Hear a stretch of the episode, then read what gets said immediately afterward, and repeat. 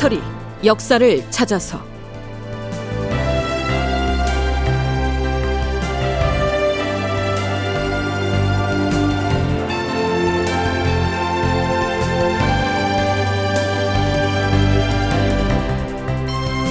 제 1202편. 바람이 승패를 가른 안현 전투. 극본 이상락 연출 황영선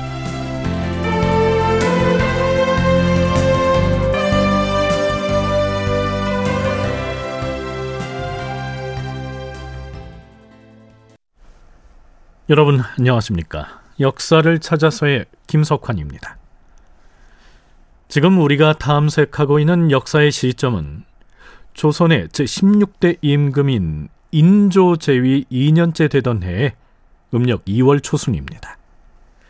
이때 임금인 인조는 별난을 피해서 부랴부랴 도성을 탈출해서 충청도 공주로 파천을 떠나 있었습니다. 그 대신에 한양의 경복궁엔 반란을 일으킨 이괄의 군대가 주둔하고 있었지요. 반란군의 우두머리인 이괄은 선조의 열 번째 아들인 흥안군 이재를 일단 임금 자리에 앉힌 다음 방어군을 편성해서 도성을 수비하고 있었습니다.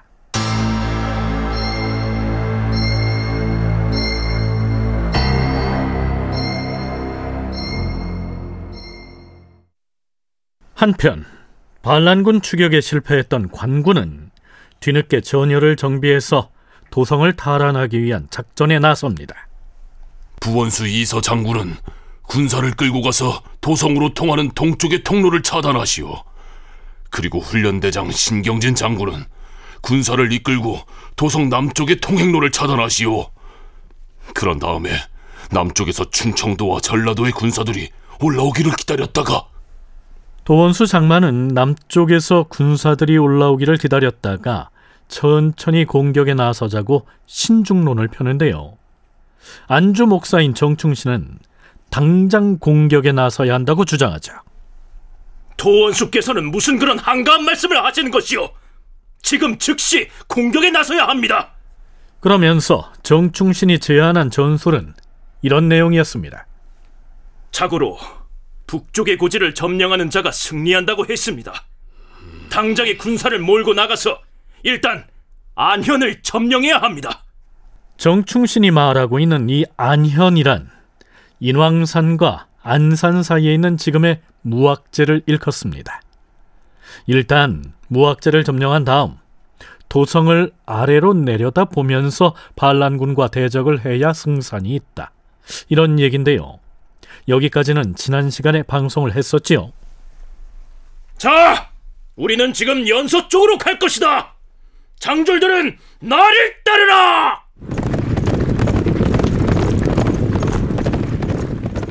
정충신이 먼저 장졸들을 이끌고 연서 방면으로 진격을 하는데요. 연서는 지금의 은평구 대조동 일대로서 조선시대에 서울을 왕래하는 공무 여행자들에게 말과 또는 숙식을 제공하는 연서 역참이 있던 곳입니다. 자, 연서에 도착한 정충신은 척후장 김양원에게 이렇게 명하지요. 척후장은 20명의 군사를 이끌고 안현고개로 먼저 올라가도록 하라. 아니 겨우 20명을 이끌고 가서 반란군과 싸우라는 말씀입니까? 지금 안현고개에는 몇몇 봉절들만이 봉수대를 지키고 있다. 그러니 우리가 반란군으로부터 봉수대를 탈환해야 할 것이 아닌가? 알겠습니다. 봉수대를 점령한 다음에 신호를 보내면 본대가 진격해 올라오겠다는 말씀이지요. 그렇다면 봉합불로 어떻게 신호를 보낼 것인지 우리끼리 미리 약정을 해야 할 것 아닙니까? 음, 아니다. 너희들 스무 명은 봉수대로 은밀하게 접근을 해서 봉졸들을 사로잡아야 한다. 그런 다음에 지금까지 해오던 그대로 봉화를 피어올리게 하면 된다. 그래야 도성 안에 있는 반란군이 안현고개에 아무런 문제가 없는 줄 알 것이 아닌가. 어서 출발하라. 예, 장군. 봉수대 침투조는 나를 따르라. 봉졸들이 눈치채지 못하도록 은밀하게 이동해야 한다. 자, 가자. 봉졸은 봉수대에서 봉화를 피워 올리는 일을 담당하는 군인, 즉 봉수군을 일컫습니다. 관군이 안현 고개를 점령하더라도 이 봉수군이 도성 안의 반란군에게 비상신호를 보내지 못하도록 사전에 봉쇄하겠다는 것이 이 정충신의 전략이었죠. 김양원이 20명의 병사를 이끌고 봉수대를 접수하기 위해서 안현 고개에 올라간 사이 정충신과 남이흥 등의 공격조는 안현 고개를 정복하기 위한 부대를 편성하죠. 자, 드디어 날이 저물었다. 오늘 밤 우리는 기필코 반란군을 물리쳐야 할 것이다. 모두 안현 고개를 향해 진군하라!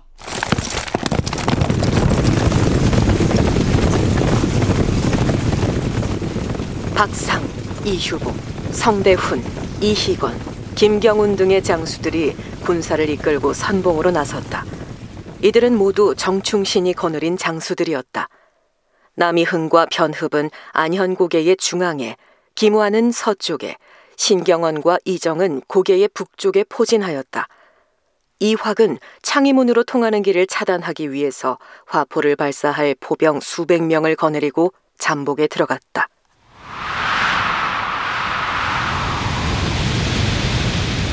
부대 배치를 끝내고 모든 군사가 이동을 마치자 한밤중이 되었는데 사람과 말이 이동하느라 매우 시끄러웠음에도 때마침 바람이 심하게 불었기 때문에 도성 안에서는 관군의 진영에서 나는 소리를 듣지 못하였다.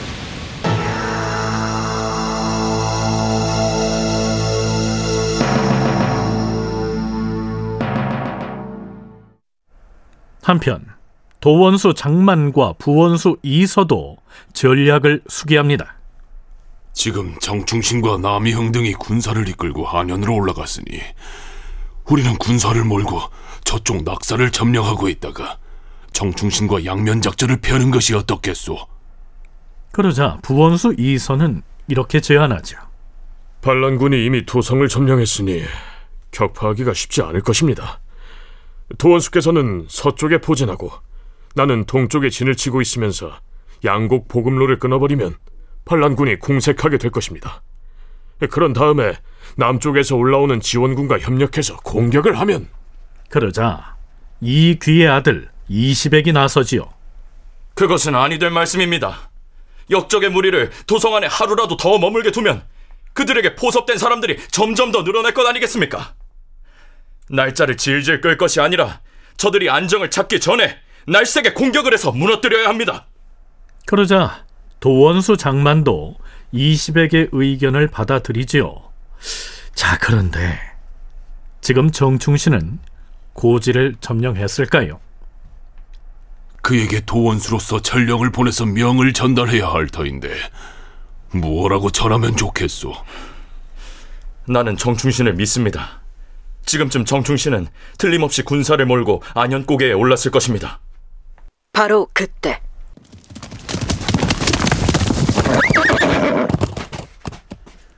정충신이 보낸 전령이 급히 나타나 이렇게 보고를 합니다. 도원수단이 정충신 장군을 비롯한 선발대가 고지를 점령했습니다. 역시 정충신이다. 열려실 기술엔 정충신의 안현고지 점령 소식을 전해 듣고서 도원수 장만이 오, 용감하도다. 충신이여, 충신이여. 이렇게 감탄에 맞지 않았다고 기술돼 있습니다. 동북아 역사재단 장정수 연구위원의 얘기 듣고 진행하겠습니다. 이괄이 일단 도성을 함락한 상태입니다. 그리고 흥안군을 데리고 나름의 조정을 꾸려놨어요. 며칠 못 갔지만. 근데 추격을 해온 거죠, 이제 드디어. 장, 도원수 장만, 뭐, 정충신, 남이흥, 혹은 이수일 같은, 부원수 이수일 같은 사람들이 이제 막 몰려오기 시작했어요. 근데 와서 보니까 여전히 이괄의 군대가 막강한 거예요. 아마도 도성에서 보강을 한 것 같아요. 그래서 왔는데 지들이 추격해놓고 자기들이 수수, 방어 태세를 갖춘 거예요. 그리고 오히려 공격한 거는 한명년이 이끄는 이제 이괄 반란군이 공격을 한 거고. 근데 문제는 뭐냐면 고지대를 선점한 이게 정충신의 아이디어였어요. 사실 장만은 그때 당시만 해도 아 적세가 너무 세니까 일단은 잠시 물러나 보자라고 얘기를 했다고 하는데 아니는 아 지금 물러나면 안 된다. 라고 해서 저 안현을 점령을 해, 정충신이 안현을 점령을 해서 관군은 일단 이 안현 고개를 점령함으로써 유리한 고지를 확보합니다.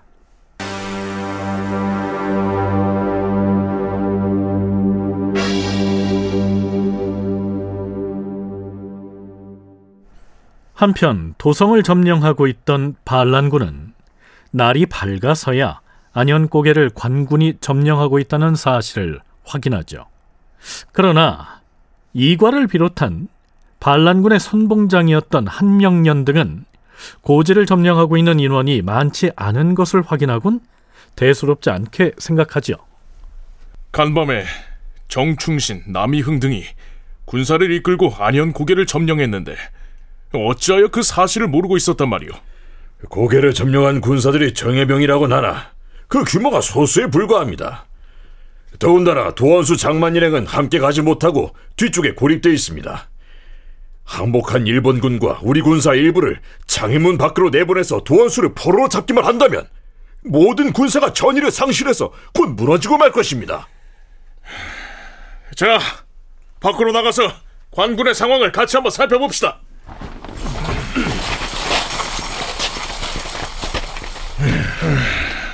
보아하니 저 정도의 군사들이라면 간단히 해칠 수 있겠소.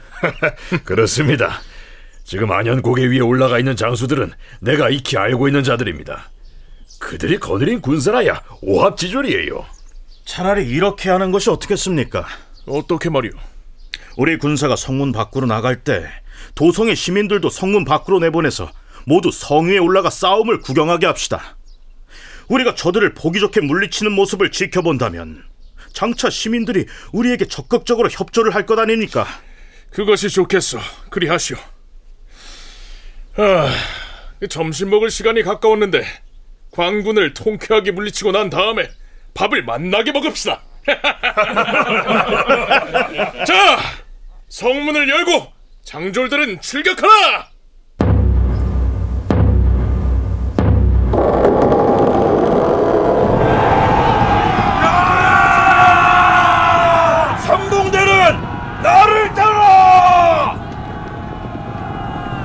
한명년이 항복한 외인들로 구성된 항외 부대를 이끌고 선봉으로 나서고 이괄은 중군을 맡아 그 뒤에서 전투를 지휘하죠.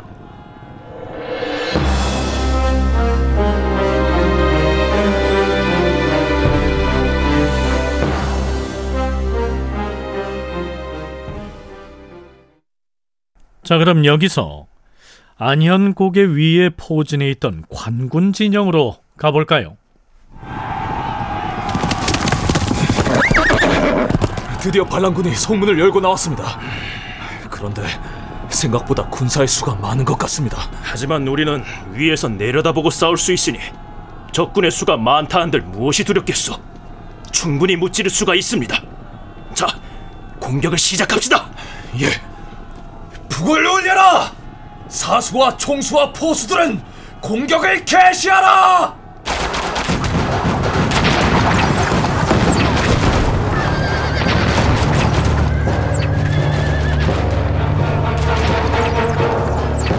그런데 갑자기 동풍이 휘몰아쳤다. 바람은 반란군 쪽에서 관군 진영을 향하여 불어닥쳤다. 적군의 화살과 탄환이 바람을 타고 비오듯이 쏟아졌다. 하지만 관군은 산 꼭대기에 있었으므로 주눅들지 않고 맞서 싸웠다. 남이흥이 소리쳤다. 바람은 곧 그칠 것이다! 물러서지 마라!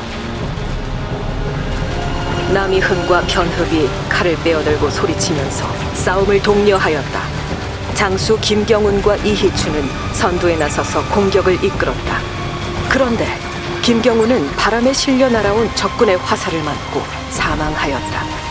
싸움이 한창 무르익었을 때 잠시 바람이 잦아지는 듯 했다. 그런데 그때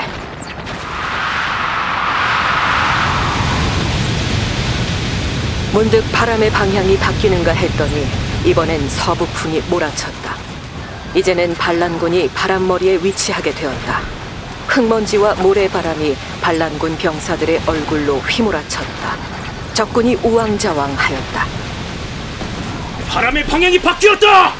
적진을 향하여 사수들은 화살을 날려라. 관군은 용기 백배하여 용감하게 싸웠다. 양측은 묘시부터 사시까지 크게 싸웠는데 반란군의 장수 이양이 관군의 탄환을 맞고 절벽으로 떨어져 죽었으며 적장 한명년은 화살을 맞고 물러났다. 그때 마침 이괄이 자리를 옮기려고 움직였고 반란군 진영에 나부끼던 깃발도 그를 따라 움직이는 모습이 보였다. 그러자 그 모습을 바라보고 있던 남이흥이 관군 진영에서 큰 소리로 외쳤다. 이관이 패하였다. 이관이 도망치고 있다.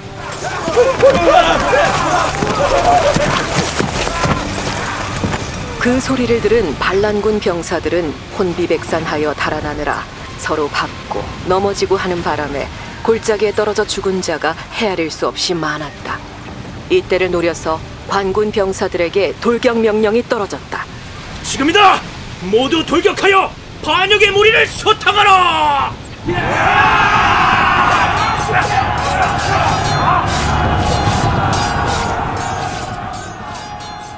이렇게 해서 관군과 반란군 사이에 벌어진 이 전투에서 관군이 승기를 잡게 되죠. 연세대 국학연구원 김용흠 연구교수의 얘기입니다. 저 인조 정권하고 이제 반란군하고 전선이 형성이 된 거죠. 그 무학제에서. 근데 반란군이 분리했어요. 그때 당시에 이 바람의 방향이 그 남쪽으로 불어 내려갔다고 그래요. 그래서 인조 정권 군대가 굉장히 그걸 진압하는데 맞아 하늘의 도움을 받았다라고도 말할 수 있을 것 같습니다. 그리고 무학제의 그 20회기가 20회기가 상당히 군사 전략가고 그래서 20회기가 그 무학제에서 한 유리한 고지를 점령을 해서 높은 위치를 확보해가지고 이괄 군대를 이렇게 내려다보고 공격할 수 있는 그런 지, 지정학적인 그런 위치를 확보를 했어요. 그 전략적으로. 그래서 말하자면은 이괄 부대를 섬멸할 수 있는 결정적인 전투가 된 거죠. 이 안현 전투가. 자, 이제 안현 전투의 승패는 사실상 기울었는데요. 연려실 기술에 기술된 그 다음 상황은 이렇습니다. 관군이 기세를 타고 돌격하자 반란군 병사들은 민가로 달아나 숨기도 하고 혹은 마포와 서강 쪽으로 달아나다가 강물에 빠져 죽기도 했다.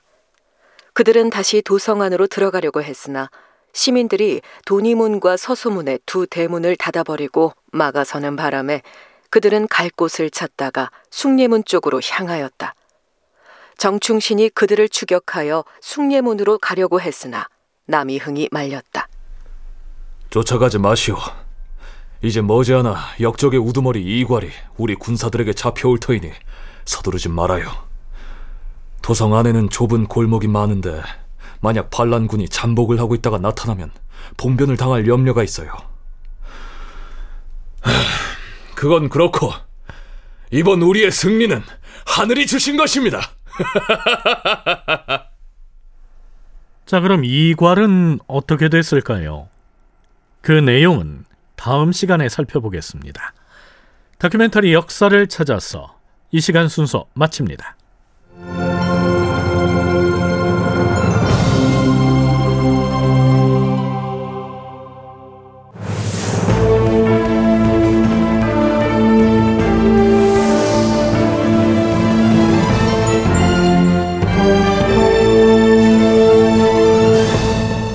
다큐멘터리 역사를 찾아서 제 1202편 바람이 승패를 가른 안현 전투 이상락 극본 황영선 연출로 보내드렸습니다.